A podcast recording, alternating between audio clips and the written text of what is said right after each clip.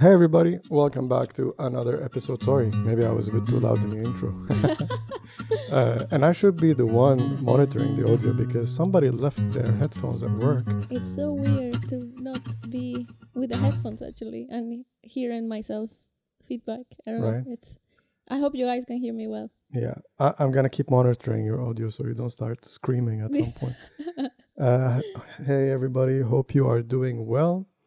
Uh, welcome back to episode twenty-two of Constant Agitation. If this is your first time, welcome as well. We hope you enjoy the show. Uh, how are you doing, Eva? How was uh, your week?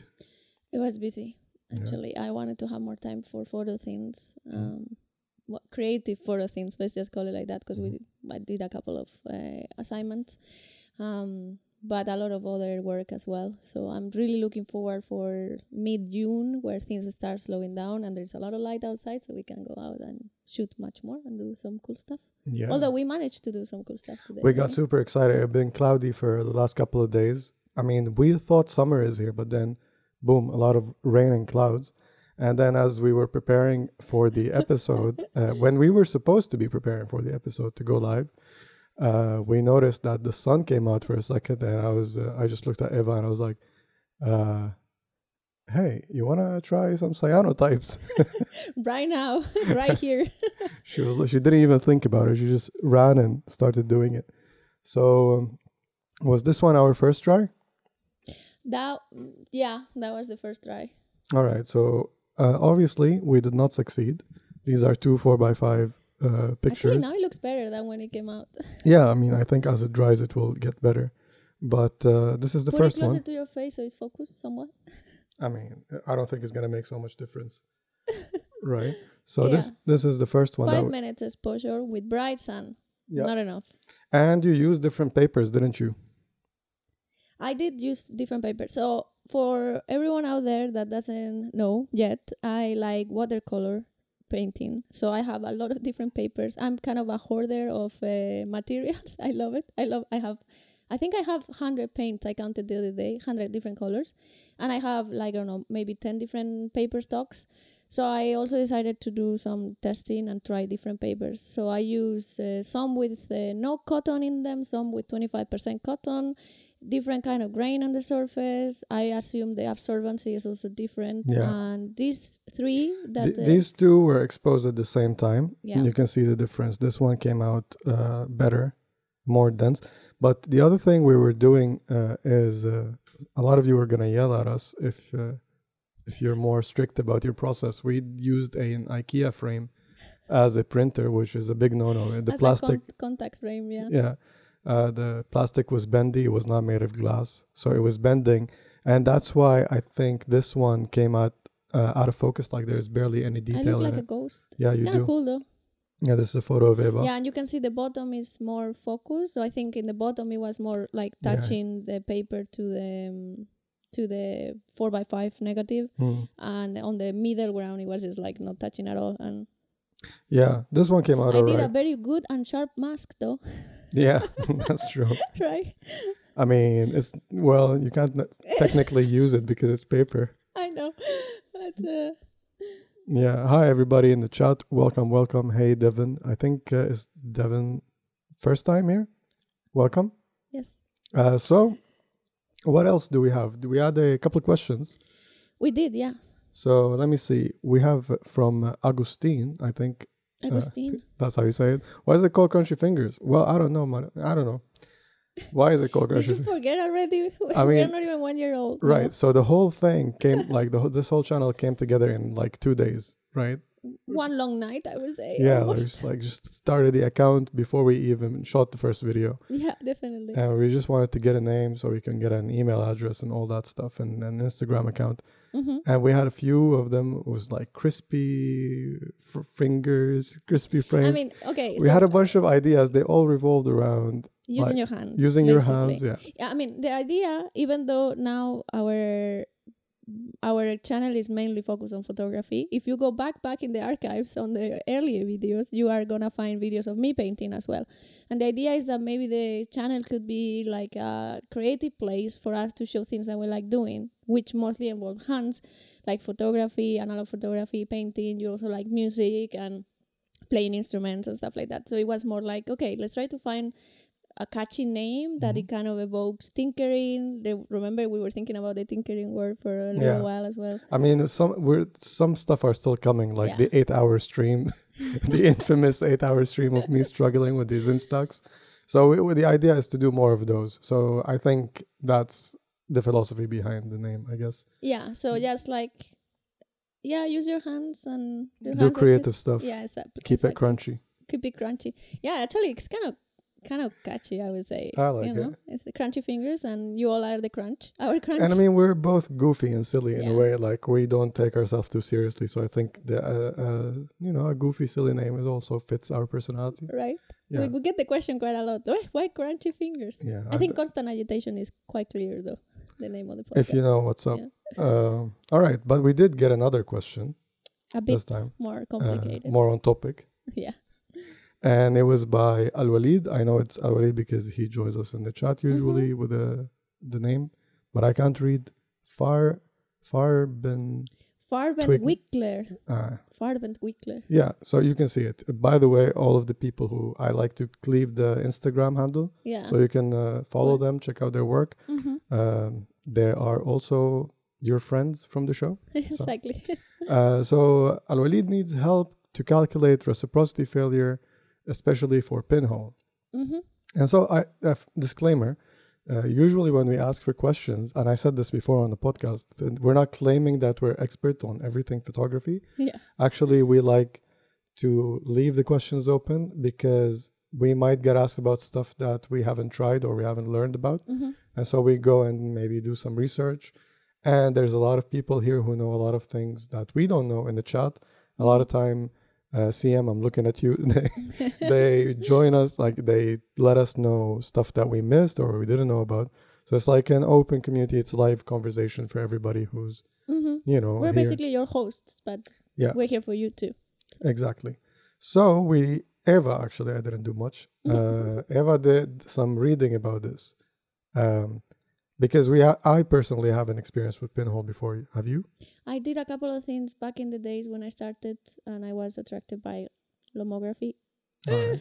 But uh, yeah, and it was just about getting the concept of what photography is. And I did a couple of workshops here at Uppsala in my nation. And yeah. there was a guy that was teaching pinhole photography. But I was like maybe ten years ago. It's a really long time. Mm. Nation is like a university thing. It's kind it's of like, like a, a fraternity soror- type yeah, of thing yeah. in America. But here in Uppsala, they are thirteen nations and they do activities. And we had a photography group in one of them. Mm. And that's where we also had a dark room. Mm. And I was able to learn and then later to teach there. It was re- it's really nice, really nice community. Cool. So tell us about uh, reciprocity and pinhole. Yeah. Uh, uh, so first, p- pinhole. Just in case someone out there has not tried and doesn't know what it is, uh, pinhole photography is basically a photograph that is done through a very, very, very small hole. Mm-hmm. So the light that is going to expose your film uh, goes through a very small aperture, right? So right. imagine very big aperture numbers. So the first thing that is needed to calculate exposure is to know how big or small, how small your pin is, in order to calculate how much time you have to leave the exposure uh, towards the sun or wherever you're taking the photo, right? Mm-hmm. Um, so the first thing is calculating that F number. The normal F numbers, aperture numbers that you guys are probably used to, you know, F one point eight, two, five point four, four, five point six, sixteen, twenty-two, thirty-two, some large formats, even forty-five or sixty-eight mm-hmm. or something like that. But we're talking much bigger numbers because they're very small. Normally, you do this. You can actually do a pinhole camera at home. They're very, very cool D I Y process where you just basically use a pin like from from sewing, and mm-hmm. then you use that on, on the material to make the hole. So to calculate the F number, what you have to do is to measure the distance, the focal length, basically, mm-hmm. of your lens, mm-hmm. even though you might not have a lens as we know a lens. So let's call, let's imagine a box. Yeah. The front of the box where you put the pin, mm-hmm. that we call that the front standard. Yeah. And the back side where you have your film mm-hmm. or your sensitive material, that's the back, back standard. standard. Mm-hmm. So you want to calculate the distance between the two standards. Exactly. Am I right? Exactly. All right. So this is your focal length. So yeah, once you have your focal length, mm-hmm. let's say, I don't know, uh, ten centimeters, right? right? Let's say like that's one hundred millimeters. Right. Then you have to know how wide ha- the diameter of your pin, mm-hmm. which sometimes can be tricky because they're so very you can small. Use something like a caliper, like caliper, or if you actually know, like for sewing um, pin uh, for sewing. Uh, yeah. needles. They have sizes. Yeah, they have sizes, and the sizes, they represent that certain amount of millimeters. So, right. I don't know, zero point four millimeters, zero point six millimeters, whatever it is. Try to find or estimate how big your hole is. Mm-hmm. And then you divide your focal length in millimeters by your pinhole diameter in millimeters. And that should give you a number. And you're showing there the page that we found is really nicely described of how you go about this calculation. Yeah, I I leave I, I left both pages. This one I don't, I'm not sure who is it by. This one is by one of our favorite YouTuber. Yes. YouTubers uh, Shoot Film Like a Boss. If you don't know that channel, go check it out. A lot of cool stuff happening. So um, you can check both of these pages out and find all the information. Mm-hmm. Uh, here is and some of the numbers and ex- ex- examples. Yeah, this one is where you were describing how to calculate calculate your the, F number. The first. F number. Yeah. All right, so, so we calculated the, the F. The F number, mm-hmm. and then to calculate exposure, people would normally use a light meter, mm-hmm. but light meters don't go as high as the F numbers that you're gonna get for your right. for your lens, right? Mm-hmm. Like we, the example that they're giving here is an F. one fifty. two fifty, uh, two fifty, two fifty. F two fifty, yeah, right? Yeah. But you Any don't have a light meter that would do that. No. So what you would do is to use your light meter with your highest aperture, mm-hmm. for example, uh, F twenty-two or F thirty-two, sixty-four, whatever, whatever, whatever it is. is. And then what you do is to, let me see if I can see here. Um, yeah. So you would divide your real focal length mm-hmm. divided by the focal length that you are using your light meter at, mm-hmm. that you're measuring with. Okay. And then that divided a square, that will give you a number. Wait, what is squared? Like a square, like yeah, to what, the power of two. What? Which number? The result? Yeah, the result. Okay, so I, I can see it. Yeah. So for example, here, they calculated the f-stop to be two fifty. Yeah, exactly. That's your aperture. The, F- the pinhole. Yeah, pinhole. Aperture. And then they metered for F twenty-two. Yes. So they divided two fifty yes. by twenty-two. And then to the power And then two. The whole thing is squared. Yes. All and right. that gives you a number. So ah. that's, our F is F one twenty-nine, or? No, not F. Okay. That's a number. That's a it's number. It's a number. It's, it's a factor that you use to then calculate how much more exposure you need to do All than right. the one you get on li- your light meter. And how so do let, I do that? You just multiply. So let's say that the light meter at F twenty-two... for whatever light there is available and the speed of your film, okay. it tells you one sixtieth of a second. So I say, multiply by... Yeah, then it's one hundred twenty-nine times one sixtieth of a second. Okay. So the extension of the exposure that you have to do. All right. And I think and that, that's what's demonstrated here on the table? Uh, yeah. So that's, that is the adjustment. So it says, for example, for F twenty-two, imagine that you get one twenty-fifth. Then for adjustment to an F two fifty, then it would be one second. All right. For that specific case, but you have to mm, to to know the F of your camera, of your pinhole camera, and okay. the F that you are measuring at, and then you can calculate that factor, and then you can multiply the exposure and get the right exposure. Multiply the shutter speed. Mm, yeah, the exposure time. Yeah. yeah. Right. And uh, that's the first step, right? Now what you're calculating with this is the, the exposure. exposure time that you need for that regardless of F. reciprocity. Regardless of reciprocity. Right. But then we go into the problem of reciprocity, obviously, mm-hmm. which is the longest you expose as light-sensitive material, the less sensitive becomes to the light. So mm-hmm. it's not a linear relationship between time and exposure. The longer time, then you need even more time to get the right exposure. All right. That's what is called the reciprocity okay. failure. So the the, the, film. the the film, the more it is, it is exposed to light, the less sensitive it becomes. Yes. It's like the as time passes during the exposure, the I S O goes down. Yes. It's a one way, a good way to, to think see, about to it. To see it, think about it, yeah. Okay.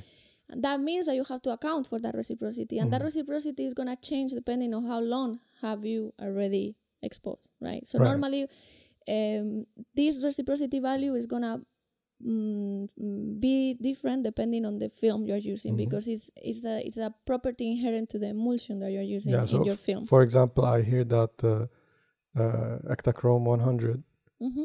has brilliant reciprocity. It doesn't it doesn't fail. Yeah, that means that is it's uh, very resistant it to these changes in sensitivity yeah. over time. Yeah, yeah. There's and a guy on Instagram who does uh, Yase film, Jase film. Yeah. He does. Uh, long astrophotography, like, astrophotography on Ektachrome. Yeah. And I think another film he uses is Ektar. And I think Bel Belvia or Provia. Usually slide films and maybe yeah. Ektar. Ektar. They, they, these have, I'm not sure. But I know, I've heard that Ektachrome is really, I tried it. Remember we did some uh, mm-hmm. Aurora shots with that? Yeah. And I can really vouch nice. the it was, uh, we tested uh, a digital camera mm-hmm. with a film camera, taking the same exposure. They looked about the same exposure. It was really nice. Yeah. So, yeah, but I, I'm, I'm guessing for a pinhole, he's going to be using sheet film. And it's yeah. going to be expensive to work with uh, Ektachrome. Ektachrome. Yes. So I might want to use something like I that. I mean, a lot of people, because when they go into pinhole, pinhole is, I would say, is a very experimental type of photography. Mm-hmm. You know, you are not going into pinhole to get very uh, good detailed results. You know, it's more like uh, we are going to talk about the photographer of the day. It's, mm-hmm. it's very ethereal. It's very...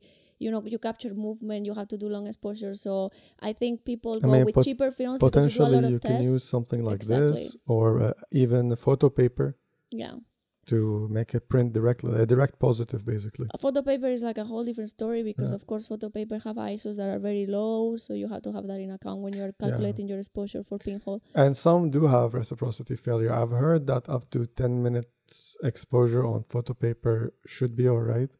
You don't get, you don't hit mm-hmm. any reciprocity. But again, that depends what kind of paper you're using. Mm-hmm. So wh- what are you saying here, basically? So the what best I'm recommendation saying, is look up the uh, recommendation by the manufacturer. Yeah. So what the manufacturer is going to give you, sometimes they show it as a, um, as a graph mm-hmm. where it's like a time and exposure, like on the two axes of the graph. Mm-hmm. Others, they actually give you a table and they say from this minute to this minute, one stop or half stop, whatever it is, mm-hmm.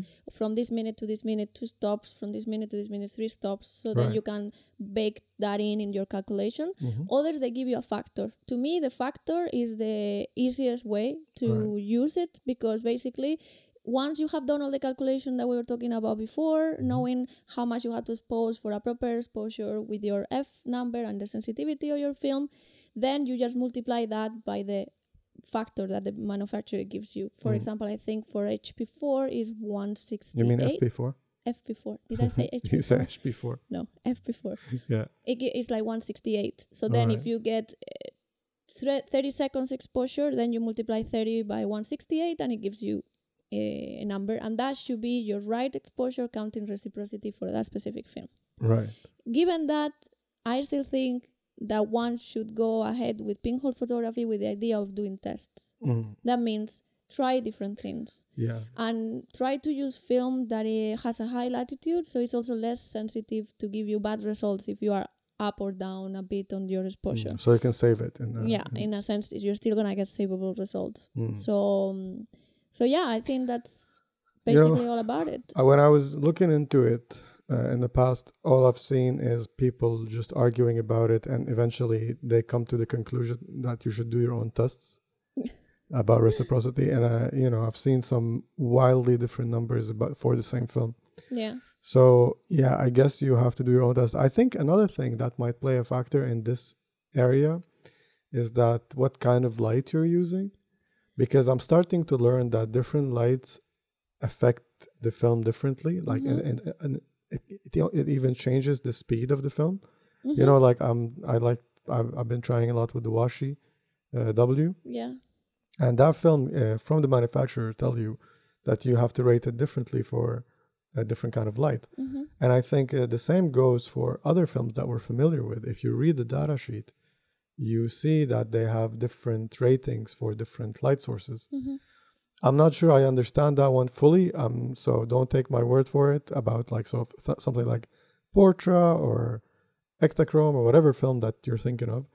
If you look and read up the data sheet, I think they give you different uh, exposure recommendations for different lights. Mm-hmm. Because and I, I when I was reading, I, was, I think they were also factoring in the um, the type of filter that you need to use and the compensation that you need to apply. So that's what I'm not sure about. I'm not sure if they give you a different speed because of the because filters. Of the filters. Yeah, that, that would make sense. But I think, I don't know if, yeah. Because what? If you use the same exact specific filter, mm-hmm. then yeah, that makes sense. Mm-hmm. But if you use an equivalent filter, that might, you know, let different amount of light through. Yeah, then so it's uh, be... a thing that I actually found out today doing this short research about pinhole reciprocity is that apparently the intensity of the light yeah. also affects the reciprocity of the film. Right. So imagine it like that. If you have a very diffuse light, right, in a big or like a smaller aperture, like one point four, where the light is going into the film, you know, like kind of diffuse, not so intense, it's but then you will have to do longer exposures. Mm-hmm. That would affect the reciprocity of the film differently than if you have blasting light mm-hmm. and then you have to expose for less time. But generally, blasting light, you're never really hitting those times if the light is too yeah, intense. That's what I was thinking uh, also. But I guess this is more about the science and the capabilities of the film behind. Right. So it's more, uh, it's a theory. Maybe it doesn't never really play a role once you are uh, working with it, mm-hmm. but it's something that is inherent to the film. So it's good to know it. You mm-hmm. know, like that film does actually react differently reciprocity-wise with the intensity of the light. Mm-hmm. I don't know how that would... But maybe have it in, a, in account if you're doing some testing, so if you're doing some some cool stuff with the with the pinholes. Right. Let's see what we have in the chat. Sorry. Allergies. Yeah, allergies are killing me. Uh, Chronic Fish is asking, what are your thoughts on the Holga pinhole camera? Have you guys used it? Wanted a one twenty pan, but I can't find one anywhere. I do not have personal experience with the Holga pinhole. I have seen it around. I think I knew someone that had one. It seems like a fun camera to mm. just toy around with. Yeah, there's uh, some suggestions about Ondu or uh, Goodman. Goodman, yeah. Sakura pinholes. Um, right, and Chris, of course. Yes. I, I, I would, I would second Chris. Make your own. I mean, pinhole is the most easy camera you can make. Basically, with a with a shoebox and uh, aluminium foil. I can't remember front, the name of that camera. What one. was the name of that camera? Which that, one? The one that you do everything inside. The Afghan box. Afghan is that I what it's called? I think it's called the Afghan box. I'm sure one of you knows in the chat. It's uh, the camera where you have everything inside, including the chemistry, and so you just and it, you basically. It's called Afghan box. Yeah. It's basically it's like a hybrid between a dark bag and a yeah and a and a camera. It's actually quite cool. There was yeah. someone in the server that was yeah yeah yeah. I, I remember who. It, right? I don't, I know their like their alias, but uh, they're probably yeah. I'm not gonna go into it right now. But yeah, they they have they made one themselves, and so basically you put holes in a box, and then you put like fabric to, to put your hands through. You do it. It's, it's all in one. Yeah, so you load up, you load up a sheet, and you expose, and then you close the exposure, close and the then exposure, you have the three buttons there, and then you develop inside, and then you open. It's it. the, the the slowest instant camera ever. Right. Right. Is it? I still well, yeah. I mean, if you're shooting direct positive on it, then it would be the slowest. Otherwise, shooting a four by five direct positive and having to do that process that we do. It takes forever. If it works last time, oh my all god! Right, so oh my god! Here's no. here's the thing. W- uh, we did some direct positives. They were amazing, beautiful. I we showed a- them last time, last week, right? I think so. I think we did. Yeah. yeah. Uh, I don't know if we showed all of the ones we did because we did more outside. Yeah.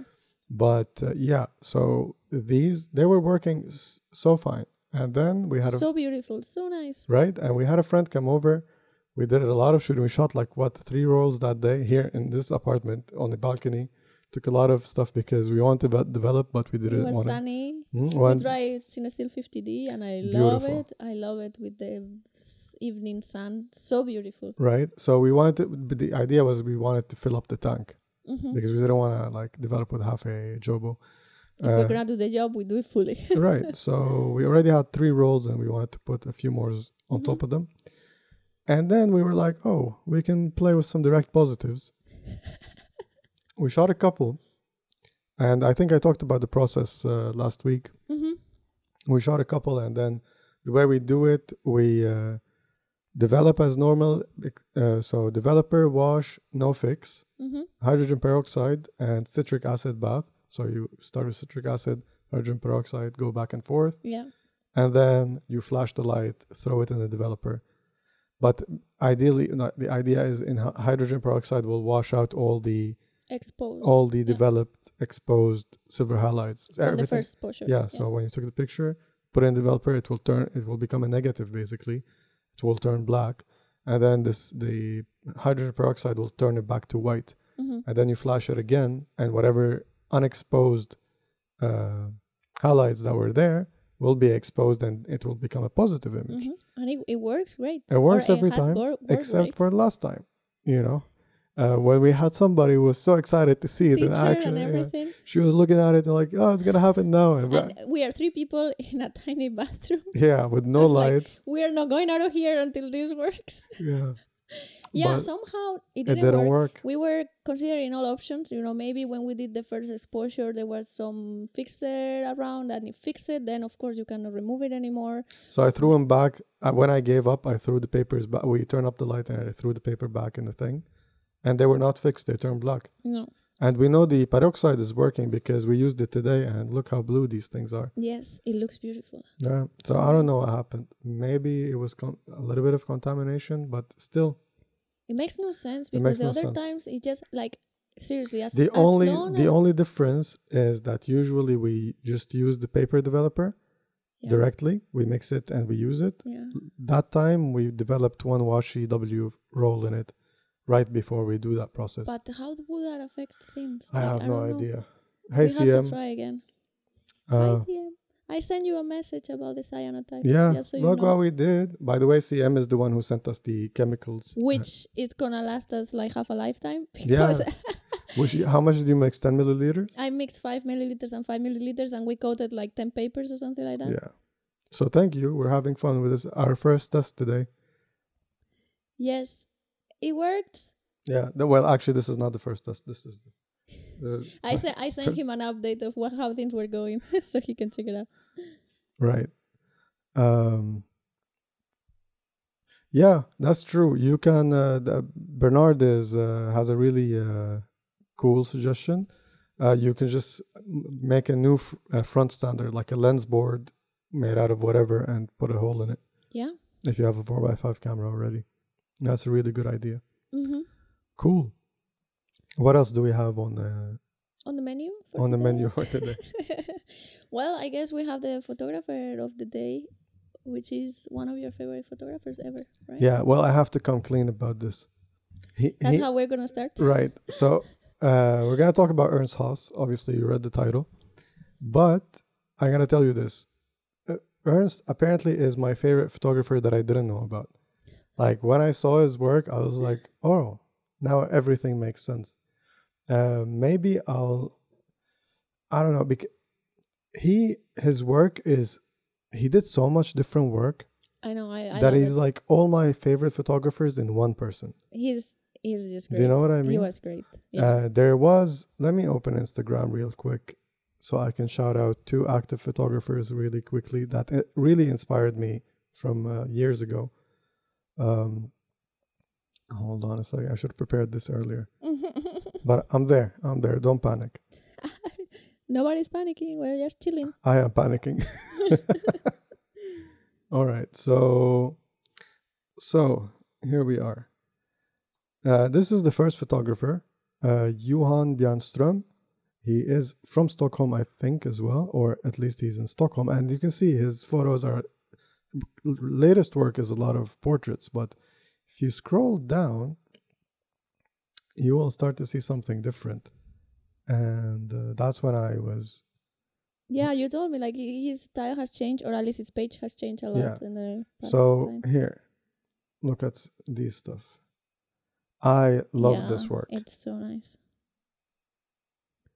He did a lot of these, um, you know, slow, slow shutter, slower shutter speed f- photos with the uh, camera movement in mind. Mm-hmm. So you can tell there was one with the flowers. It's just beautiful. He did a lot of experimentation. Look at these. Oh, that's so beautiful. Look at these. And uh, a lot of them, you can tell that that they're calculated. Maybe like it, it took more than one. But I mean, beautiful work. Beautiful work. Um, yeah, you can check out his page and maybe nag him to do more of this work.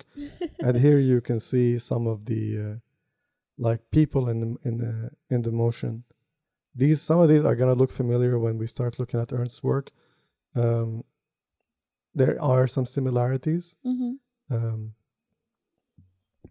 and uh, that's the thing. Uh, in, a, in a few episodes, uh, like uh, past episode, we talked about, I think it was last week or the week before, we talked about Impressionism versus... Uh, that was the week before. Yeah. Expressionism? Yeah. Yeah. And uh, here you can see there's a lot of impressions happening. Mm-hmm. Like when the whole frame is out of focus or uh, purposefully blurred or moved. It just leaves you with... Uh, you kind of have an idea of what you're looking at, but there's always an, an emotion attached to it. Uh, the other one... Oh, look at these with the flowers. I love the flower ones. Mm-hmm. He has a bunch of them. So, yeah, maybe I'll leave a link in the description. That'd he- be great. Yeah, here's the profile. If you want to check him out, give him a follow. And the other one is Carl Herman. Her- Her- Herman. Uh, crazy stuff here. This is Crazy Town. They're both Swedish. Is he? I oh, think this dude is Swedish German. Name. Maybe not. Uh, yeah, this is it's German. The other one was Swedish. Yeah. Uh, a lot of moving stuff. A lot of weird, weird, weird morphed uh, frames. This one is not in the same vibe. No. Vibe. But it still has, it kind of applies the same principles. Yeah, but I, I just want to tell you that these were the my inspirations when I started doing my own stuff with perf- purposefully out of focus images, purposefully um, motion blurred images and stuff like that. These I have to give credit to these mm-hmm. two guys.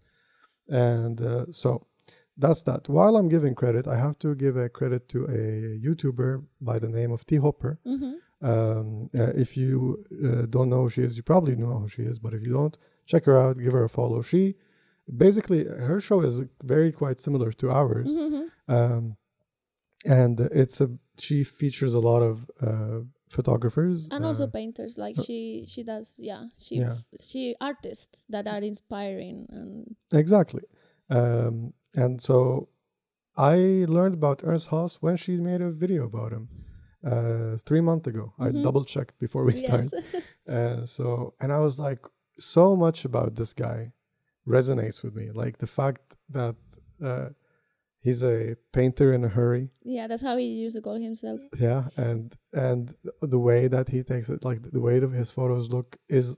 When I saw them, I was like, this is what I... It makes me tingle and I know? want... You know, like, and you haven't really read about his story. No. So when I was researching for this episode and I was going all through his work again, like, it was just so beautiful. Like, I was getting goosebumps while I was reading and I was pulling information for, for this episode because it's a mix of how beautiful the photos are, the meaning of the work he was doing, the history of his life from not being a photographer and not being mm-hmm. interested in photography almost at all, till being this great creative artist that did photography for the rest of his life. Mm-hmm. And that he even moved against currents and against trends. And he wanted, he just did what he wanted to do. And it's so beautiful and so inspiring and so great to talk about it and to, you know, enjoy the art that he did.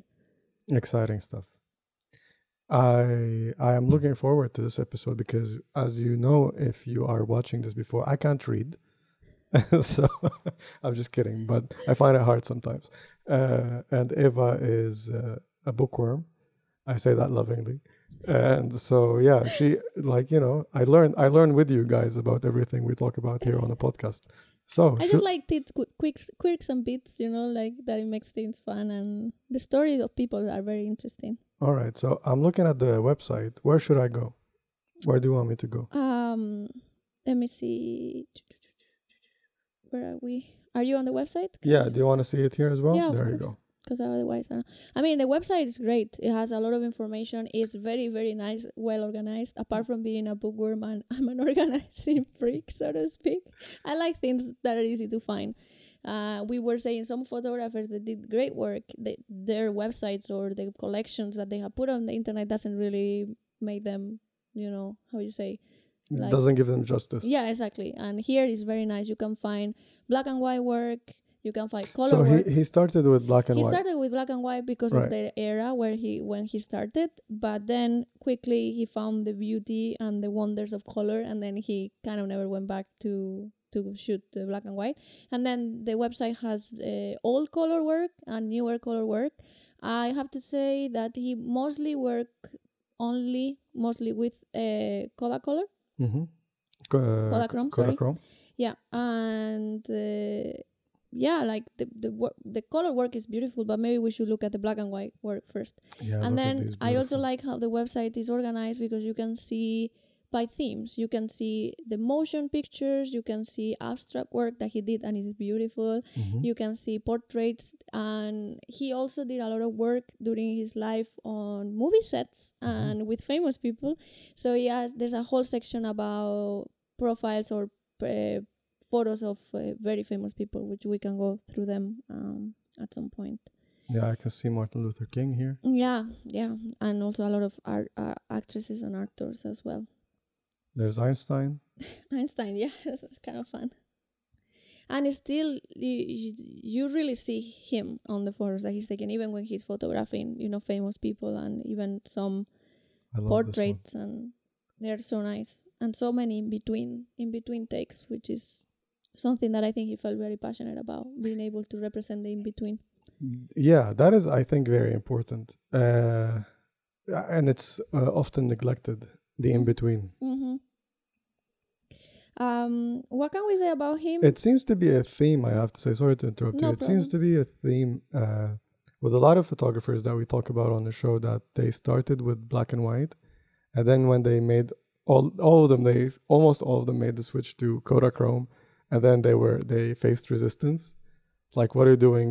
Color is for whatever. I mean, that was how how the general photography world was like. Color is for amateurs. Color is for, you know, the populace. It's not for artists. Artists do black and white, and uh, yeah, what are you doing? Art cannot be in color, so to speak. But he was like, not having any of it. It yeah. was like, I I am doing whatever I want. I mean, um, look at this. Hold on. So it's a g- great photo, but what is that in the back? Who made that? I love that. It's like right? that pattern on the back. It's the, so in cool. his abstract work, he has a lot of photos of things that uh, are a little bit like that background there. Yeah, uh, we checked it out. I don't know if you, you maybe you're I wasn't reading. Maybe not looking. But uh, yeah, I like, love this one. This one reminds me. Uh, do you remember? There's a Dutch photographer that I love. I forget her name. Uh, but she has, like, I can tell that she does a lot of this. Mm-hmm. I don't know where she was inspired by it. She has like one hundred pictures of, of like very similar ones. Did you know who was one of the early uh, inspirations for Ernst? Are you quizzing me right now? I don't know. Do you have any idea? You know, I, I, I can tell you a, a quick. Um, uh, okay, I'll we give you a we tip. Already talked about him on the show.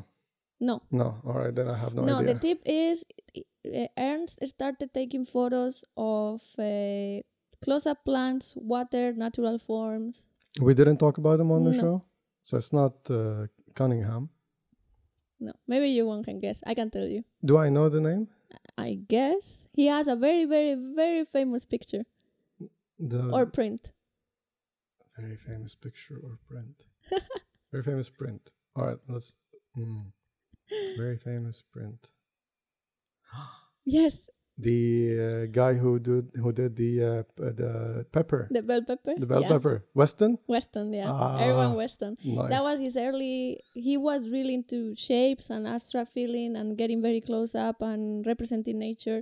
And here we're saying I'm saying a famous print because in case you don't know, Edward Weston sold the most expensive print in the world, which is a photo of a bell pepper of mm-hmm. all things. But it's beautiful. And it apparently beautiful. People that have seen that photo live, like they have seen the print, having the print in front of them, they say that it's completely a different thing than actually seeing the the I'm photo in, a, you know, internet or... Even though you, we can look for it and see. It's a bell it? pepper, pepper number twenty-three, I think, or something like that. Number thirty-three, I think. thirty-three? I don't know. Do I know how to type? You, if you put bell pepper, you'll find it. twenty-three? No. No, then it's thirty. Just put Edward Weston bell pepper. Yeah. thirty, okay. This one. It just looks like... Um, it looks like, uh, like two bodies. Yeah, like uh, two swans together, or... Yeah. yeah. It looks like... An, uh, what is the word? Uh, not anamorphic. Anamorphic. Uh, anthropomorphic? Uh, no. Yeah, I, yeah, I'm not a scientist. Morphic? It looks like he, like almost like, like this one too. This is another pepper from the series, I think. Yeah. Or I'm not sure. But this one looks like two uh, people hugging. Yeah. I mean, you know, the other one, the one that got sold, when I see it is small, I don't see it very well. I don't know what it is. It looks even, you know, those photos of uh, naked bodies that are like crouching onto each other in yeah. fetal position, which is like a very vulnerable kind of position to have a portrait done. You know, it reminds me of that. Yeah, like you almost can see like muscles and stuff. Like it almost looks like a human back, back with the yeah, muscles. Yeah, it's. I mean, it's the the choice crazy. Of the lighting, the exposure, of course, and I guess I don't remember now the print what it was made on, but yeah. I guess one of the very very expensive, like or very uh, complicated processes or yeah. something. I don't remember now. It but yeah, so this is the famous photo, the famous print. How did um, we get here? Because Ernst Haas was very inspired, inspired by, by Weston. Uh, Edward Weston's work early on in in his career, and he focused at the beginning a lot on on capturing nature, which if you are only kind of maybe familiar with uh, Haas's work, later work, you might think like, oh, that's very different. But as we're saying, he shot a lot of different things, and he was very prolific. A lot of his black and white work uh, reminds me a little bit of Bresson in the sense, in, in the way he captures uh, crowds, like this one, for mm-hmm. example, like it easily can be mis- can be mistaken mm-hmm. for a Bresson image. Uh, you know, like because there's a lot going on, like this kid here with their mm-hmm. mouth open and this guard here doing something and this one looking over there. Mm-hmm. There is that woman in the back with a grin on her face. This is such a Bresson type of photo. Like, if if if you would show this to me, mm-hmm. I would say, guess who took this photo? It's a famous photographer. Easily yeah. would guess Bresson. Uh, yeah. That's what I'm trying to say. And then you can see it in a lot of his images. Um, I think the way that he saw composition as the main element of the picture also reminds of, of Bresson's work. Yeah. And I, th- I think that's what I meant when I said...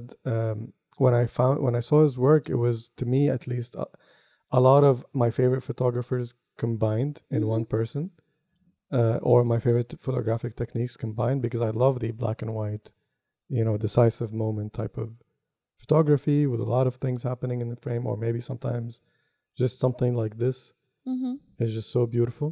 And then you contrast it with with his color work, which we're gonna get to in a mm-hmm. second, and it's just so beautiful. I love those uh, shadow plays and with the light. Yeah, I mean, it's be- beautiful, beautiful work. Very inspiring in many ways. I think everybody that likes photography can find something that can inspire them within uh, Haas's work. That's what I really believe. I agree. I definitely agree. Um, it's not very polarizing. I don't think there is anybody out there that would say Haas is not a good photographer or like a great, great. Uh, I mean, pioneer. You will find something of of his work that you will exactly. love. Exactly. This is what I mean. Yeah. Look at this. Oh, it reminds me of, uh, I know, do you remember the, uh, the, we were talking about it, uh, Samsara? Samsara, yeah. The, the, yeah. the intro scene? I don't remember. I think they were doing the same I thing. I think it's been a long, long time. Where is this? Ceremonial, ceremonial dance in Bali, nineteen fifty-six. In Bali? Mm-hmm. Mm-hmm. All right, so what do you want to look at uh, next? We oh, browse we some black and white. Yeah, we can maybe move on to color. Um, you know, classic color. I think this is a good... Uh, classic color is nice. You know, ha- Haas was the first photographer of having a solo exhibition of color photography in the Museum of Modern Art in New oh. York, ever. It was... I actually found on the internet a beautiful... the um, kind of like the um, release of in the in the newspaper that this exhibition was going to be in the museum, and it was very beautiful. It was uh, it was actually um, what uh, I think I found. I have it here somewhere. What it was, the the intention of him having that exhibition was to arrive at an image in which the spectator feels the beauty of a fourth dimension between the moments rather than within a moment. Mm-hmm. And that was kind of like the goal of the exi- the first exhibition in color that he did. And I think when you think about it, um, back in the days, photography was mainly black and white, mm-hmm. which is not really how people see the world. And I'm thinking for for people that go out, went out to see photo exhibitions, going to a photo exhibition of color work, which was not common at all, maybe they make them feel more connected to the photography and the work, because that's how people experience the world, right? Mm-hmm. I'm thinking if, if that would actually have been something going on in people's minds when they went to see this very new and pioneering way of presenting art and photography in particular, and also knowing how the work of Haas develops and goes about. So I wonder if people can feel could feel closer to the photography and the work with a f- color photography exhibition than a black and white exhibition. Hmm. I don't know. I think we, I think we naturally, I, I, you know, adjust for the lack of color in a black and white image somehow. We cannot make it up in our minds. Yeah, or? Because it becomes in, it becomes a different way of looking. Mm-hmm. It's like, you know, when you look at a blueprint, for example, or a uh, pencil drawing of something, mm-hmm. you can instantly relate to it mm-hmm. in that way. And it's, um, and I, I think that's the, some of the charm of black and white is that it's not a hundred percent representation. Because yeah. when you look at a black and white image, you can only guess that the sky was blue and the meadow was green. Mm-hmm. But it could have been any other color, mm-hmm. really. It could have been anything else. And the the way that you play with filters and you change the tones, it adds drama, it adds feeling. So it's like an impression, a, a more of an impressionistic medium mm-hmm. I that understand. that I, yeah. that will uh, carry more feelings uh, baked into it mm-hmm. versus color. Be- uh, color is. Especially if you're going to be like direct, you know, with your colors, with no adjustments, with none of the, like we talked about how Haas was doing here, motion. So here, this one is famous. Mm-hmm. Um, Bullfighting in Spain. This, even though the colors are there, there is a lot more to the picture. Uh, the impression is in the motion. Yeah. It's not just, I mean, you even a still photo of a of a bullfighter with the bull, and you can see that the fabric is flying one way and you can feel the action in, in the muscles of the mm-hmm. bull. But there is something about the longer exposure that kind of gives it a a different feel. Like you don't know really where it started or where it ended, where, but you know what's going on. There's a lot of things. It's an intense yeah. moment. And um, so so I, I don't really know. I don't really know if how color just... Like if you have the two images, the exact same image, one in color, one in black and white, if color would make it, what, what you, your point was to, to make it more relatable? Yeah, so, but, but I'm also putting it on the in the time or space when this was happening, that majority or all the photography that people were consuming in terms of art, it was black and white. Yeah. And then, I don't know if that maybe made a barrier or somehow... And then the color photography of Haas came, comes in, and then people can feel closer to the to the to the scenes and to the images because that's how we experience the world. I don't know. I'm just hypothesizing. Yeah, yeah, yeah. You know, I like. mean, if you think about uh, this uh, nature work, like for example, this one in Kenya. Mm-hmm. I mean, it's a beautiful image, and in its own merit, like the. I mean. It's just crazy, the colors that I'm looking at. And here's a thing that I also learned from T-Hopper's video. Mm-hmm. Uh, he used a lot of dye transfer uh, Yeah, he printing. loved... It was his favorite technique. When he learned about dye transfer, he makes sure that the majority of the things he would do on the darkroom would be dye transfer. And I can tell you this. The way dye transfer looks is mm-hmm. just... It's a piece... It's a, it's a really a piece of art in the sense that how the colors are reproduced. It's true. And... Like, imagine when you go and you look at a wall. It can be a brick wall, like a bare brick wall. Mm-hmm. Uh, is it brick or cement?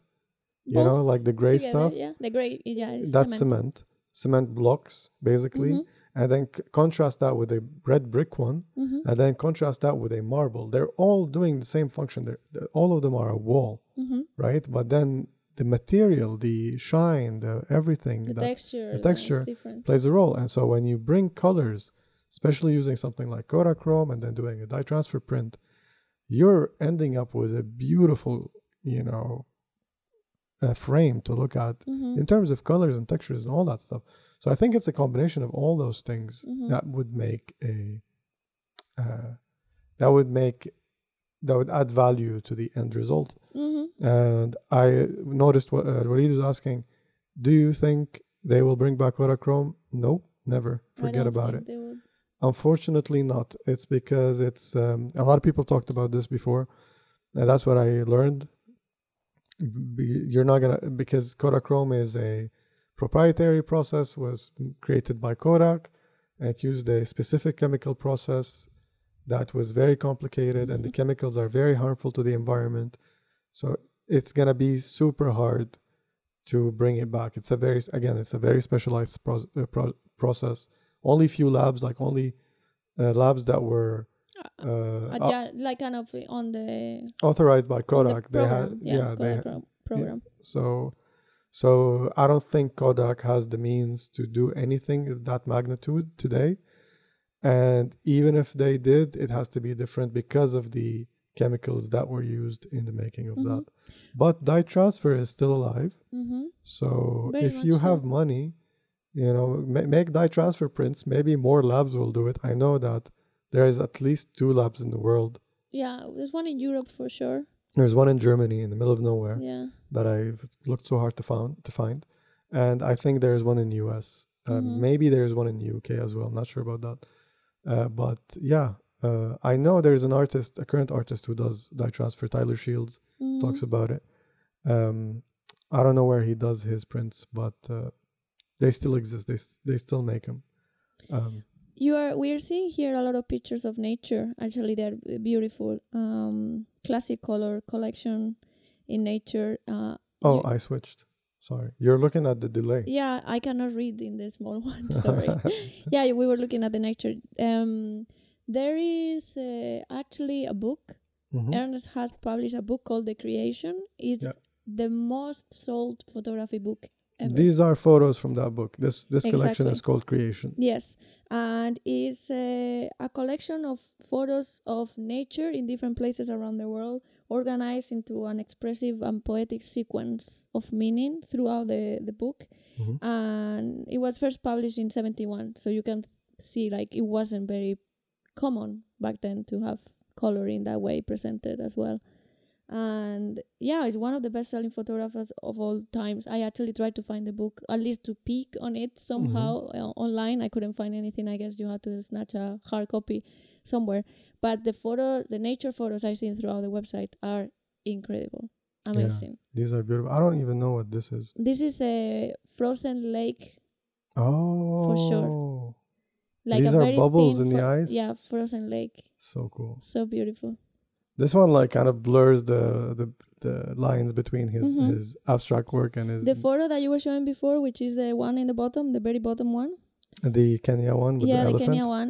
Actually, you know, like if you look at it, the sky, if you look at the negative of the sky, to me, it looks like there is a huge mountain of Hold on. snow. That's not a sky. Is it a mountain of snow? No, yeah. It's a sky. No, no, no, no, no. I have no idea what I'm it looking at. It cannot be a, a mountain of ice because it's in Kenya. So. Well, how do you know? It it snowed in Texas, Texas a few weeks ago, so anything could happen. Maybe maybe it is a mountain and somehow there is some compression. Light refraction or something no, like c- that. compression. Compression, but also it's blue. So if he's on a hill, right? Yeah. If this is a hill, and then the land goes down, but then in the distance there is a mountain, and he's using a super long lens. I still think it can be clouds. That are just positioned in a way that it's reminiscent of, of a faraway mountain. I don't know what I'm looking at. Both of them are incredible. In any case. What do you guys think in the chat? What are we looking at here? Now is, is the moment to say, if you're listening to us on your podcast platform, then maybe come hang out with us and watch all these beautiful, beautiful photographs that we're looking or at. Or you can find the links in the show notes yeah. and flip through the photos. I try my best to keep saying where I am in the... Yeah. But I, I know I forget a lot of times, so sorry about that. Uh, yeah, I have no idea what I'm looking at, to be honest with you. I I saw it, and I didn't want to think about it. I just enjoyed it. I enjoyed it a lot, but, you know, I like to think about how the photos were made and what they are. C M is saying, is it perhaps Kilimanjaro? It could, it could be. Yeah. But it, But Kilimanjaro, like what what to me doesn't make sense is that the the snow line would be so close to what we're seeing because in the bottom. Because it's a, it's a hill. Yeah. But then the mountain is in the distance. Could be, could be. It's just very cool. Does yeah. it say anything on the, in the description? It's just Saskania. It's so beautiful. Yeah. I think it's I think it's a snowy mountaintop. And the lens is very long. Very long. So it looks like he is, you know. I'm surprised same. Because Ernst only used a Leica thirty-five millimeter. For really? It. Yeah. No, I think this is... What? Yeah. yeah uh, well, I mean, this is what I read. You know, actually, th- this is kind of like a story, like a funny story. Um, you know how he got his first camera? Oh. This is a funny story. So actually, he wasn't interested in photography. I think yeah. I mentioned it before. It wasn't until his dad passed away that he decided to get some photos and do some prints in a dark room to, you know, for family purposes. Mm-hmm. And then he really fell in love with making prints and photography. And then he he wanted to be a painter, as we're saying, but uh, he saw photography could give him a lot. Um, so he actually got his first camera in nineteen forty-six at twenty-five, trading a twenty pound block of margarine for a Rolleiflex in Vienna on the black market. What? what? Uh, what? That's how he got his first camera. twenty pounds of, of margarine? Like the stuff you make like food butter, with? Yeah. For for what? For a Leica? Rolleiflex. For a Rolleiflex? Yeah. What? And then in the light, he worked with a Rolleiflex from the, in the from forty-six to the late forties, and then he switched uh, to a thirty-five millimeter Leica rangefinder, which I guess maybe was the M four. Mm-hmm. Um, and he used that consistently for the rest of his career. So, not sure what lens he could have put to make that photo, but yeah, uh, he mostly worked with Leica rangefinder. Yeah, I'm sure he used some other cameras as well. Um, I actually want to read the... Look at the, this one. I really want to read the... Yeah, that's beautiful. That's in, uh, in the national parks in the U S. Ooh. I want to read the quote where he says, the painter in a hurry, so because I want to put into context of what else he said when he was talking about that. He says, I really... I, I never really wanted to be a photographer. It slowly grew out of the compromise of a boy who desired to combine two goals. Explorer... or painter. I wanted to travel, see and experience. What better profession could there be than the one of a photographer, almost a painter in a hurry, overwhelmed by too many constantly changing impressions. But all my inspirational influences came much more from all the arts than from photo magazines. So yeah, if you want to travel and you want to paint quickly, being a photographer is your thing for sure. Right? Yeah. Look at this one with the clouds casting on all the... all the. I think these are part of his first uh, solo adventure through America. He actually moved from Europe to New York, and then from New York, the first time that he was uh, uh, on a f- solo assignment, he decided to hitchhike all the way to New Mexico mm-hmm. and take photos on the, on the way and as a homage to America, I guess, or something. Mm-hmm. These are part of that uh, work, I believe. These are so cool. Mm-hmm. Uh, see, um, I bought a Rolleiflex two point eight A last month. Oh. It cost me around one hundred fifty margarine packs. Right? It's crazy. Let's see his New York work. A two point eight A is nice. Nice, nice camera, by the way. We have the three point five B. B? Oh, it's a it's a cool camera. I like it. It's beautiful. It's tiny. It holds so well. It just yeah. works so nicely. Yeah, it cost us like uh, I would say uh, four packs of margarine or f- more. More? What? Much more. How much is a pack of margarine? Like thirty kroner. Yeah. I guess. So how much that would be? I'm so bad at math. Then maybe thirty. Yeah. thirty packs. thirty packs of margarine for our... That's how we're going to calculate the, the prices of the cameras from now on. uh. Yeah. It's crazy. It's crazy how, how simple the world used to be anyway. Right. Oh, look at these. Norway stuff. Yes, Norway, yeah. Obviously. I don't know if all of them were in Norway. So Norway, Italy, this is Europe. Europe. Looking yeah. at the Europe collection. Oh, yeah. this one Look is so Look at this. Beautiful. It's so, like, it's just so beautiful to to frame it this way, right? Like, how, how this is must be the most Venetian picture ever. And it's not really show you Ven- showing you Venice, you yeah. know? It's like the essence of it. And I see that a lot of his work. Like, that's why it's so evoking and inspiring, is because it's like you make it, it within yourself. Mm-hmm. In a sense, that's how I feel when I look at his photography. It's like I make the photograph part of my thoughts and my experience. And it's not so obvious either. Yeah, it's like it's the detail that makes the experience. Yeah. It's that like Zen moment in a way during the trip that you kind of notice on your own. Mm-hmm. And those little, little frames that, right. yeah. So this one too. Where where where am I losing you? What are you up to? Yeah, I was just re- reading some of the quotes uh, the, about Haas to put them into the... It's just so nice. Indeed.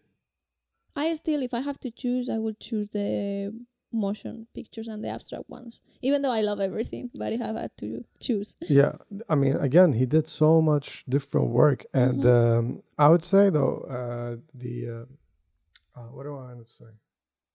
I forgot. What's happening? I didn't have enough caffeine today. Sorry, I don't have any to give you. Uh, why can't I remember what I wanted to say? I don't know. Let's see Doesn't the new matter. Work. Move on to the next one. So there's classic color and new color, and I don't know what the difference is. I but think they it's kind more of have recent. This, but they fall into the same categorization. So yeah. we have classic color creation and now new color creation. Yeah. And I don't know what the difference would be, but these I are I think it's when they were tight. Taken on time. I believe. Those sh- those close-ups of um, plants are just so great. I can't get enough of them. I, I was gonna say, yeah, some of the classic uh, abstract. Mm-hmm. These. What was the name of the photographer we talked about a f- uh, few episodes ago who did a lot of this stuff? You mean uh, Ranger Patz? What? Albert Ranger Patz? I have no idea. Was it? That's the one. No, I did a lot of so. did a lot of uh, abstract work, and they they did some, some photos that looked like petri dishes to me. Do you remember who I'm talking about? Hmm. Did a lot of like. Now in my head. Did a lot Aaron Siskin? Maybe. That's the one with the expressionism, expressionism, abs- uh, abstract expressionism. Yeah, these reminding me remind me of those really uh, a lot. Uh, especially like something like this, for example, because you know this is a gasoline mm-hmm. stain on the floor with a wet, uh, rainy day, and you can tell that this is his um, reflection. Yeah, I kind of like how he placed it as yeah. if it was his head, and conveniently there is these two patches like that make eyes. Mm-hmm.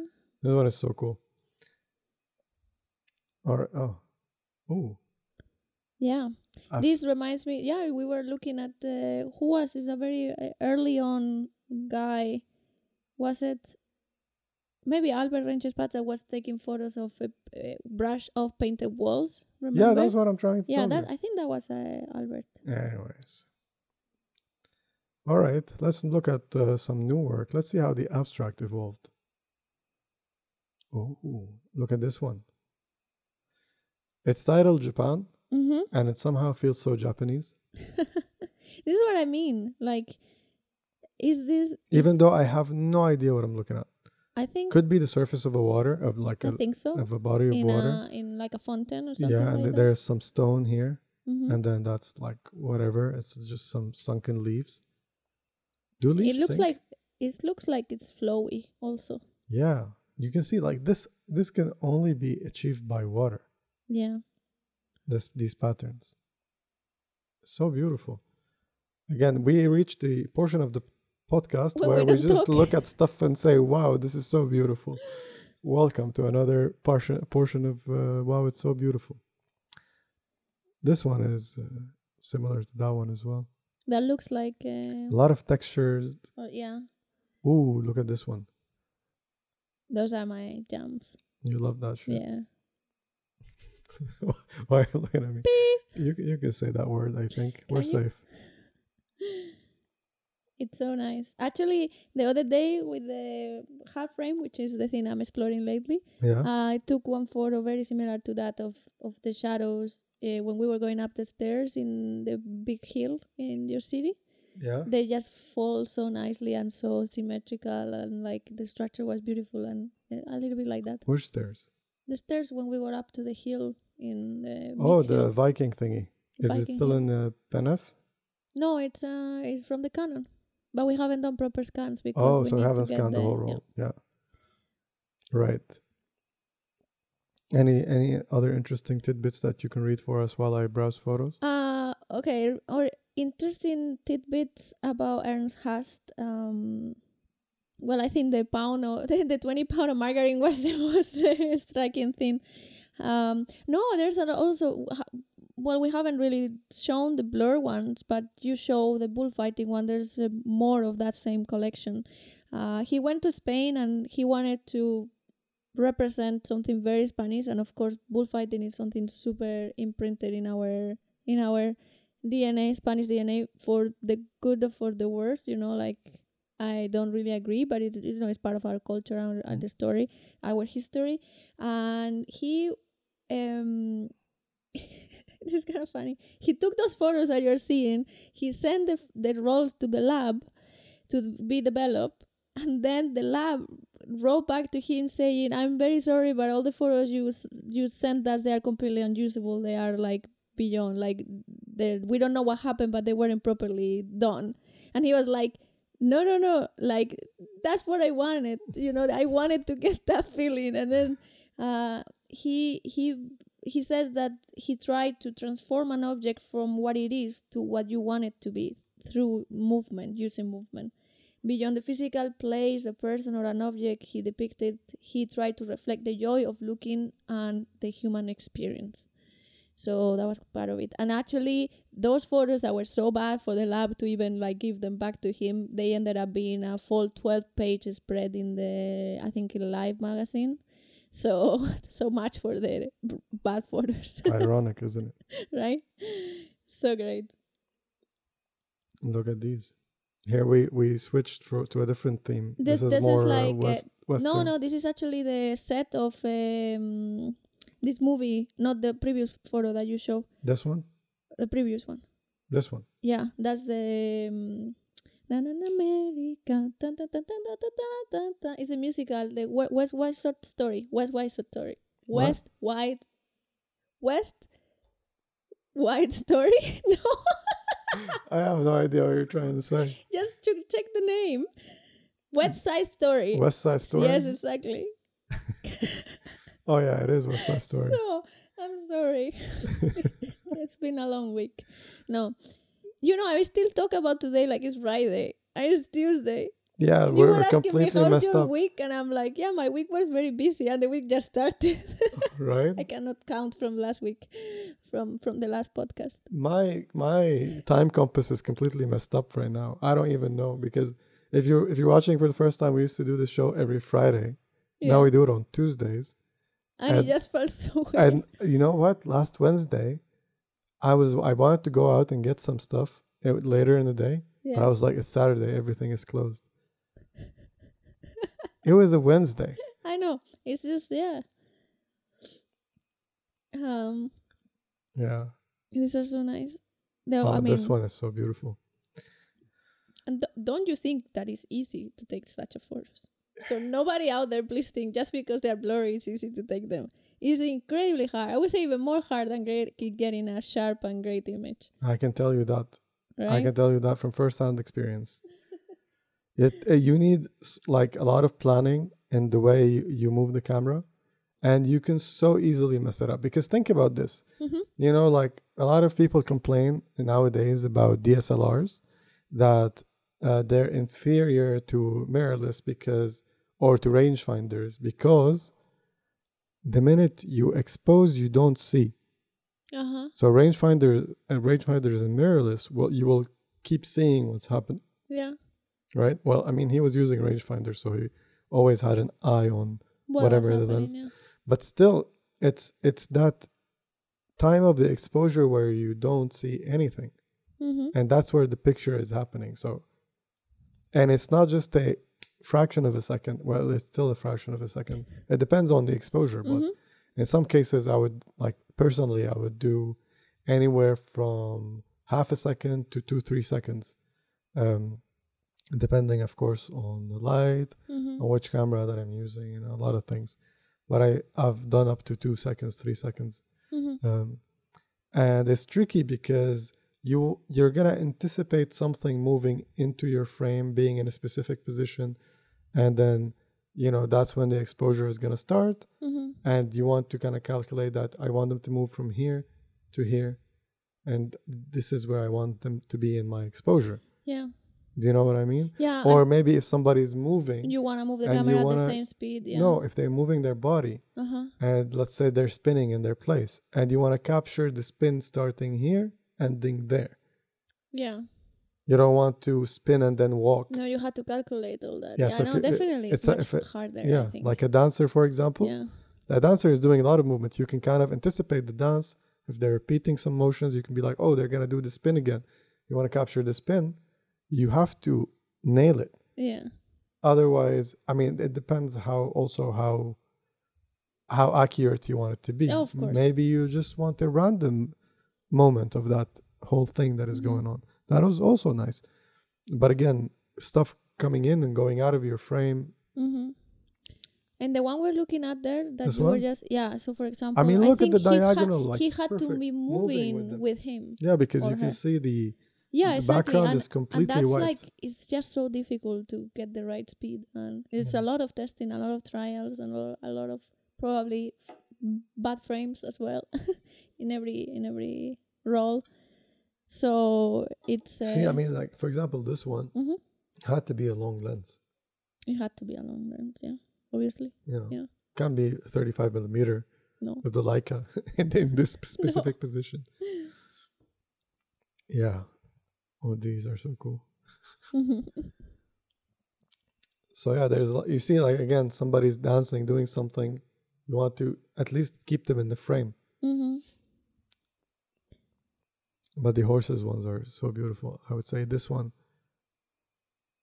Yeah.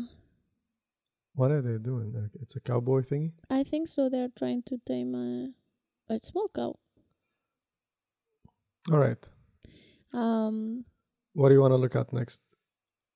So, some of the... I really can't read. It's a tiny screen, so... This one, I've seen people show... I've seen it in a T-Hopper video. Mm-hmm.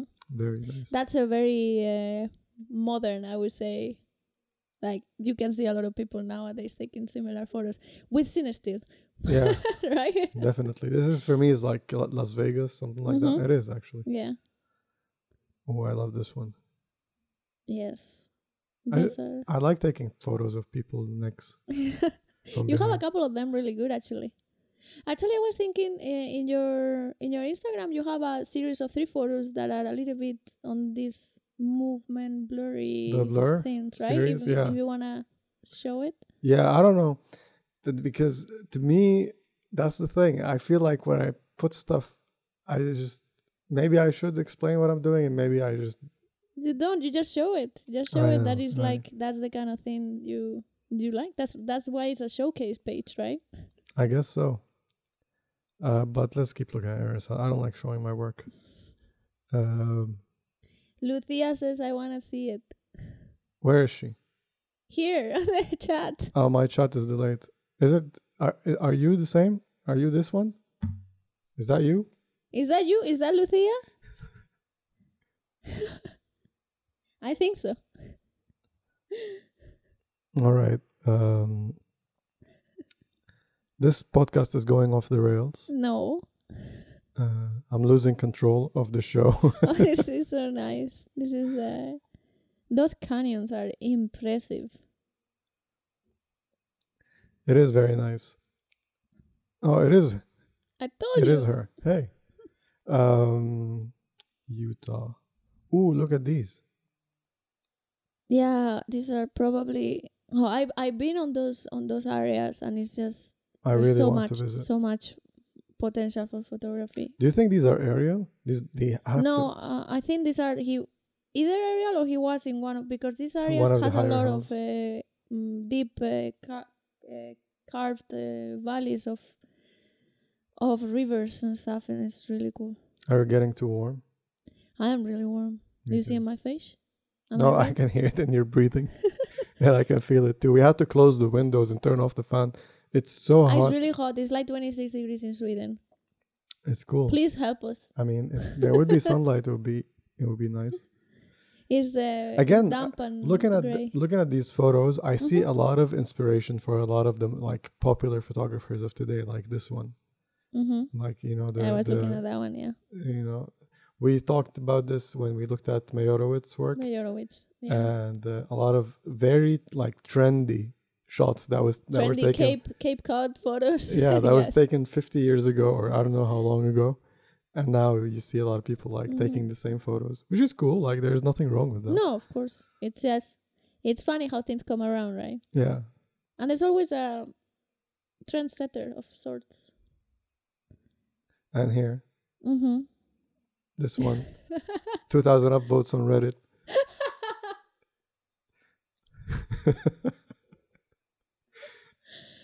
Right. Uh, they will say that it it's uh, it doesn't have enough tones.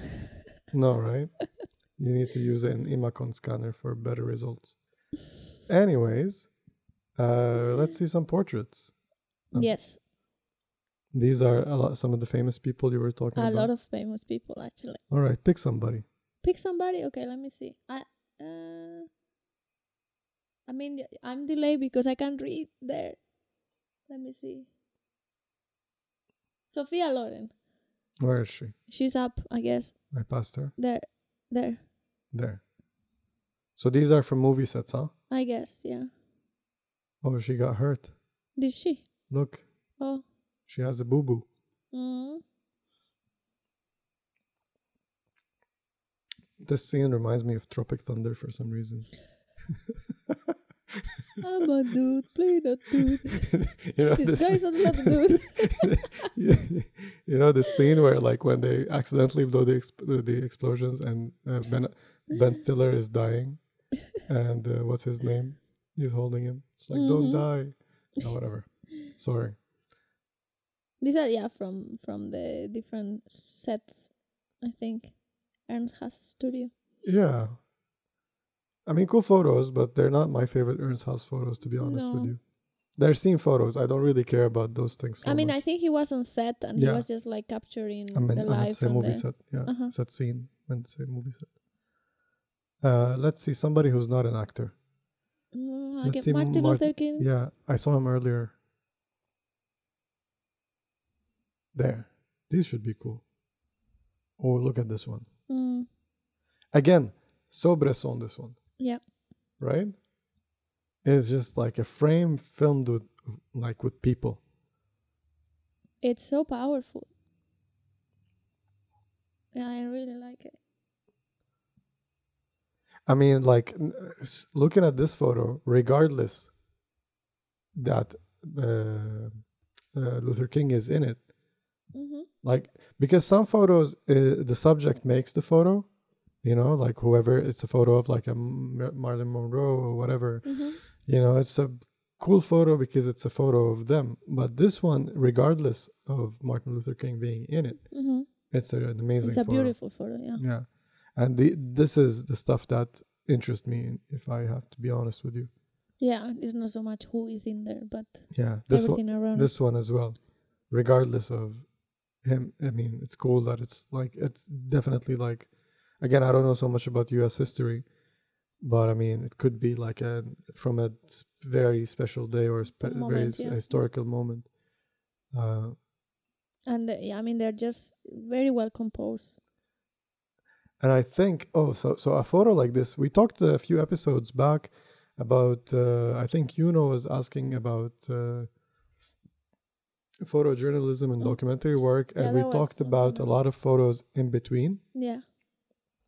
So, like, this is a great example. That tell the story, yeah. This is a very f- important photo, and th- because there is something. These people are, you know, anticipating something. They're, you can see they're, like, they're not smiling. Yeah. Or uh, there are... It's a tense moment. Tense yeah. moment, mm-hmm. thank you.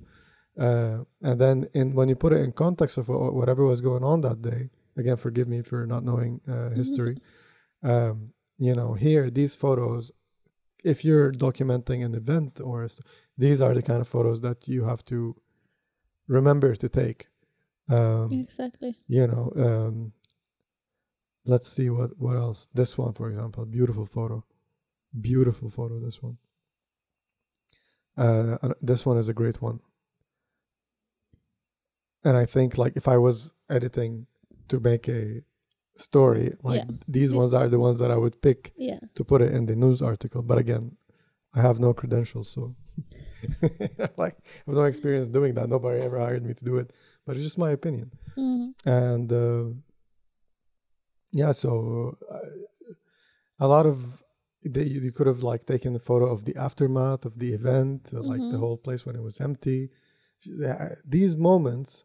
The, these photos are not going to be super clear. They're not going to scream at you, hey, take me. Like, a, you know, like the, a decisive moment would be like if somebody's celebrating here, like if they got whatever they were fighting for, and they, you know, like if it was a political thing that was going on and there has mm-hmm. to be a decisive thing at the end and they were like, oh, we nailed it, or they're devastated and they didn't nail it. Or mm-hmm. These are decisive moments in the story, but there's also a lot of things around it. Mm-hmm. Like, for example, like this one, for example. These these guards with their batons, moving into somewhere, you know, yeah. people getting so tired and anticipating something, and so these are super cool photos. I mm-hmm. love those. I think those are going to be my favorite of this. Let's see. Uh, want to see Einstein? Einstein, yes. It's going to be like a lifestyle photo shoot. For sure. Such an interesting character. Yeah. Was it Einstein that was able to make a photographer be able to leave Europe in terms of yeah, times of Hausmann. Wars? Hausmann. We talked yeah. about it in that yeah, episode. That's true. He hooked him up with the visa. Yeah. Because I, I don't know if we mentioned this detail, because uh, apparently he was uh, framed or uh, not framed like... Uh, he was uh, accused. Accused of murdering his own father. Yeah. Was it, was it right? Yeah. And uh, but apparently it wasn't really that. There was some some shady things going on. Yeah, might have been framed or not, but he had problems to leave. And I I, I caught that detail watching a Cat Labs video about our most recent camera, the Cambo Cadet. Very interesting video. Yes. Just like I wanted to look at some reviews of the camera after I got it, for just in case I missed any details. And I look up Cambo Cadet, and then I get this Cat Labs video that is like this, you know, almost like the X-Files. I've never watched the X-Files, but I that's how I imagine it to be. You know, it's like it's so dramatic.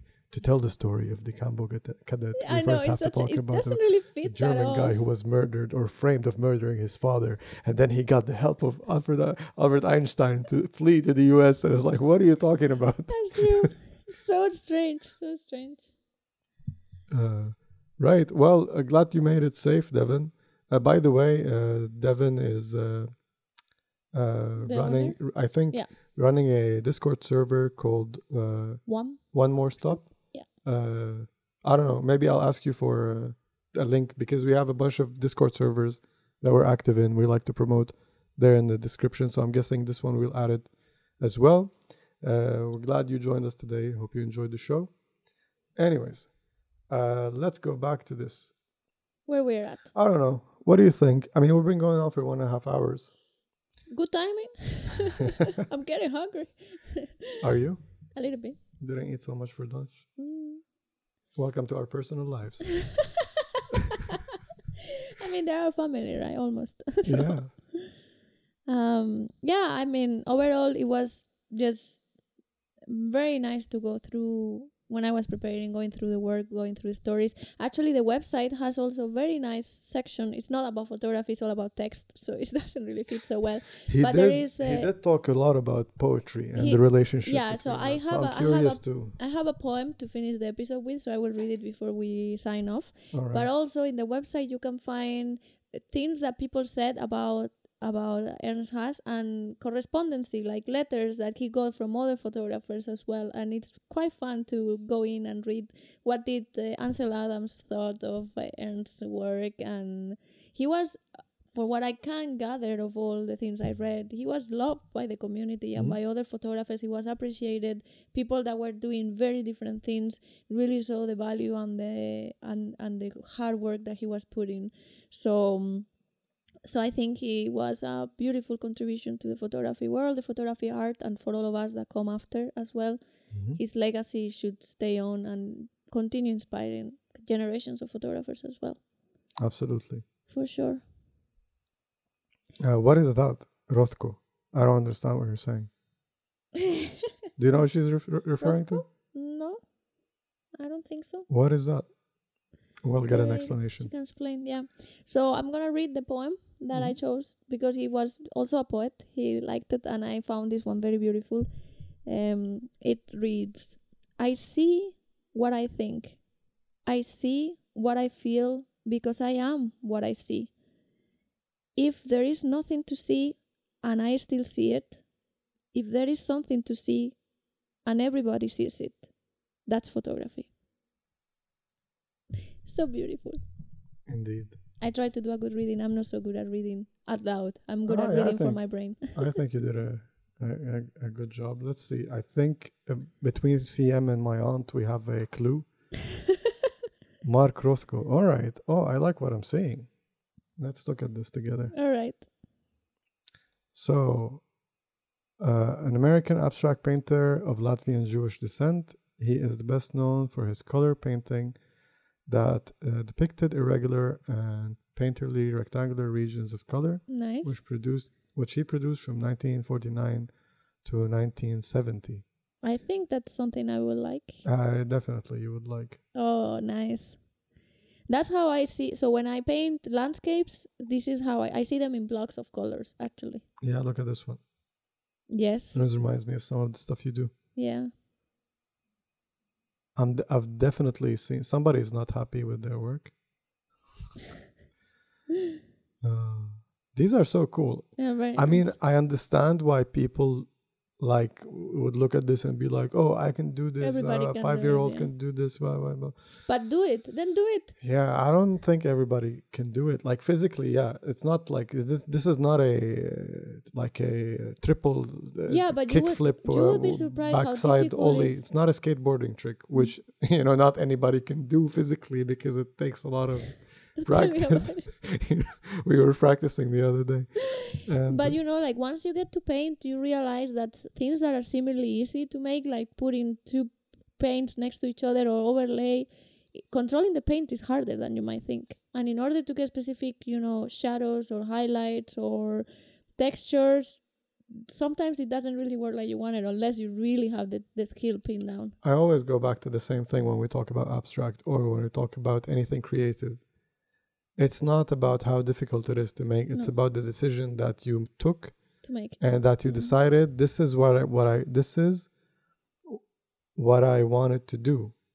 Mm-hmm. Uh, this is the vision that this I have. This is what I wanted to be. Yeah. Right, and yeah, anybody, uh, whatever, anybody who can control paint can put this on a canvas. But I don't, you know, like there is something to it. Like I'm looking at it, and it's beautiful, and I can't tell you why it's beautiful. We talked about. Um, The uh, Russian um, uh, con- con- construct- constructivism. Constructivism. Mm-hmm. There was another artist beside Rodchenko who you're a fan of.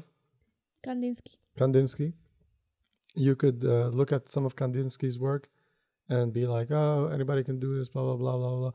But still, I don't. You know, the compositions, I mean, the color choice. Look, it I just can tell you harmonic. The same thing. I can tell you, I can tell those people the same thing. Hey, do you like any, you know, whatever Drake song or whatever pop artist song? Yeah, you know, if you show show this to like a like a well-trained musician in like something like I don't know, like more complicated type of music, they'd be like, yeah, this is child play. Like you, you know, you just click a few buttons and you make that song, right?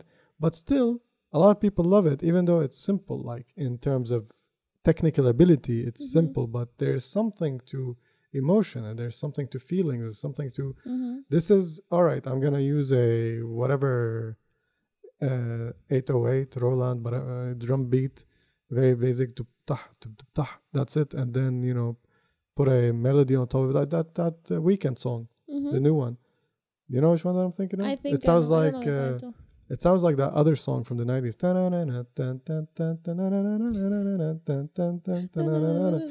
Weeknd has a song basically copying that song, right? And everybody listens to it on radio. Oh, sorry. Um, um, I was waving my hand in front of your camera. I, get, I get aggravated. Where is Tim to calm me down? Um, but uh, yeah. I don't know. I love this stuff. C M says that there are some paintings of Mark Rothko in the Moderna Museet, that they're very big. Nice. We should go check it out. Yeah. Haven't been in a museum for ages. Yeah. I, um, uh, Moderna, is that the one next to the, uh, the Co- Mo- uh, Co- Coho? No, Moderna Museet, I think it's uh, it's in the um, near where we took the photos the other day. Yeah, that's the one. Coho. Coco Ah, the Kultur... Kungliga Konst. Yeah, Kungliga uh, Konst, that's true. Uh, or Kunst, Kungliga... Jag vet inte. Sorry. Mm-hmm. Uh, yeah, that's the Swedish... Uh, Royal, uh, Royal Art, Art School. University. Yeah. Uh, there's a museum in the same island, and that's mm-hmm. my favorite museum. Yeah. Skeppsholmen. Skeppsholmen, yeah. Thank you. C M always saves me. Saves us. Yeah. I'm so happy you're here every week. I don't know what I'd do without you, dude. For sure. Uh, right.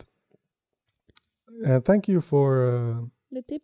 For the tip, Sham. Mm-hmm. These are super cool. Beautiful. We're definitely going to go to uh, I want to paint. Now I want to paint. That's what happens when I look at paintings. Yeah. Or you can play with more cyanotypes. Yeah, in the in the moonlight, maybe. Yeah, so I have an idea. I have so many ideas right now, and I have to at least do one of them soon. I was thinking if I get um, U V lights. B- bulbs? Yeah, yeah. Like projectors or whatever. And then I can use those to uh, light up my subjects and use my camera for long exposure. So I can put a flower in a vase, mm-hmm. right? Coat up a piece of paper mm-hmm. with cyanotype, uh, the size of a four by five. Load it in a film holder mm-hmm. in the camera mm-hmm. and then leave it open with the projectors on a flower or whatever. I mean, that in principle, that should work, but I don't know. We have to calculate exposure times. Yeah, because, yeah, we have to do a lot of calculations. I'm thinking and the I'm reflected thinking, light. And I'm thinking. Because you have to capture reflected light. Yeah. And I don't know how U V reflects out of different colors of surfaces. That's just my thought. It will work, maybe. I guess. I guess. I mean, if you can take a cyanotype of an, a scene, that means that you are capturing reflected yeah, light. Yeah, and we've seen th- We've those. seen that people have done them. So, yeah. Should work somehow. Yeah, but it was a very long exposure, like twelve hours or something like that. But again, maybe it's like the sun moving in and out. I don't know. We I think it's worth experimenting. It, yeah? And I could take a portrait of you. We can get you these goggles for this. Like saloon, and get you sixty F P S. Uh, I'm gonna suns- turn sunscreen. So brown. Put you in front of the camera for like six hours. uh, or a U V bulb in the enlarger. Yeah, that's actually a, another good idea, C M. If you put a U V bulb in the enlarger, and then you can make uh, prints basically instead mm-hmm. of contact prints, or you can still make contact contact prints. But then you can enlarge, enlarge as well. Mm-hmm. Uh, yeah. Yeah, because I was I was thinking about getting into uh, platinum palladium as well. I know that you were thinking about it after watching the large form. I've been I've been form. thinking of, about it before. I, I, I mean, got excited. It's, it's as easy as the cyanotype, like coating and doing stuff. It's are, are is it as easy? I mean, they were mixing liquids and then also put it on top of the papers and yeah. then doing the exposure. So in a U V box. Yeah. Uh, which I definitely have to make as well. Oh, here's the thing. If you're thinking of making a U V box, maybe buy... Apparently, they used to sell these devices that are uh, uh, facial tanners, mm-hmm. like a home tanning thingy. And it's like a like a thing that you... It has a U V bulb you and reflection. Like some of them have some U V tube, U V tubes. Yeah. Uh, in an, in a, vertical, in a, yeah. Yeah, and then you just sit in front of it. Yeah, and, and probably you, has you tan your face. Flaps like this, so you get on the sides as well. Yeah. yeah, I mean, nowadays the U V lamps are used for the hardening kits for uh, manicure. So you can find that super easy and cheap. It's just that the form that it has is not very useful for yeah. the other purposes. But you could take the bulbs out, buy L E D strips, put the L E D strips inside a box. We saw that as well. So there yeah. are multiple solutions for that as well. Yeah. Yeah. But the thing is that these will be powerful enough out of, like, out of the box. Yeah. Because I think they use multiple sixty watt uh, mm. bulbs. How would people put their faces on front of those things? They want to get uh, That's down. so bad. So bad. They really want to be down. I mean, I don't know. Anybody out there, use F P S, please. But I, you know what? Like, in a place like Sweden, like if you're, Still. if you're, you know, uh, somebody like us who's not born here, uh, we're used to being in the sun. Yeah. And we get depressed if we don't get sun. Mm-hmm. You know, that's something, a lamp like that in the house, you turn it out, you turn it up like, I don't know. I you mean, you can get the natural daylight lamps by Philips. No, no, no, no, but you, you need more vitamin D. Ah, you mean for the vitamin D? So apparently. For the pineal gland. Yeah, so you need to get, uh, I heard a expert talk about this, that if you live up like in the north, in the, in the winter, it's recommended to get ten minutes of solarium uh, once, ev- once every week or two weeks. Yeah. Uh, and that will be much better than uh, using a vitamin D supplement, because the way your body synthesizes the vitamin D is a much better quality and longer lasting yeah. in comparison to uh, something that is that ingested. Eat, yeah. yeah. Mm-hmm. Um, but uh, yeah, this is so relevant to what we're looking at, for sure. uh, C M bought a wet plate holder for eight by ten. Ooh. Are you going to do autochromes? Can you please do autochromes? Please, please, please. And tell me how you did it so I can do it too. um, wet plate. Yeah, we were watching this uh, uh, relatively small channel, mm, uh, bigger than recent. us, for sure. Uh, but yeah, go subscribe to Lost Light Art. Beautiful channel. And support him and buy his wet plate holders. Uh, dry plates. Uh, sorry, dry, dry plate. plate holders. Yeah. Dry plate four by five zebra holders for mm, d- D I Y dry plates that yeah. you do with an emulsion that you can make yourself. The channel is great. Super, co- super, super cool nice. channel. Thank you for listening. And uh, see you next week, or talk to you next week. Yes, for sure. Thank you. Bye. Bye.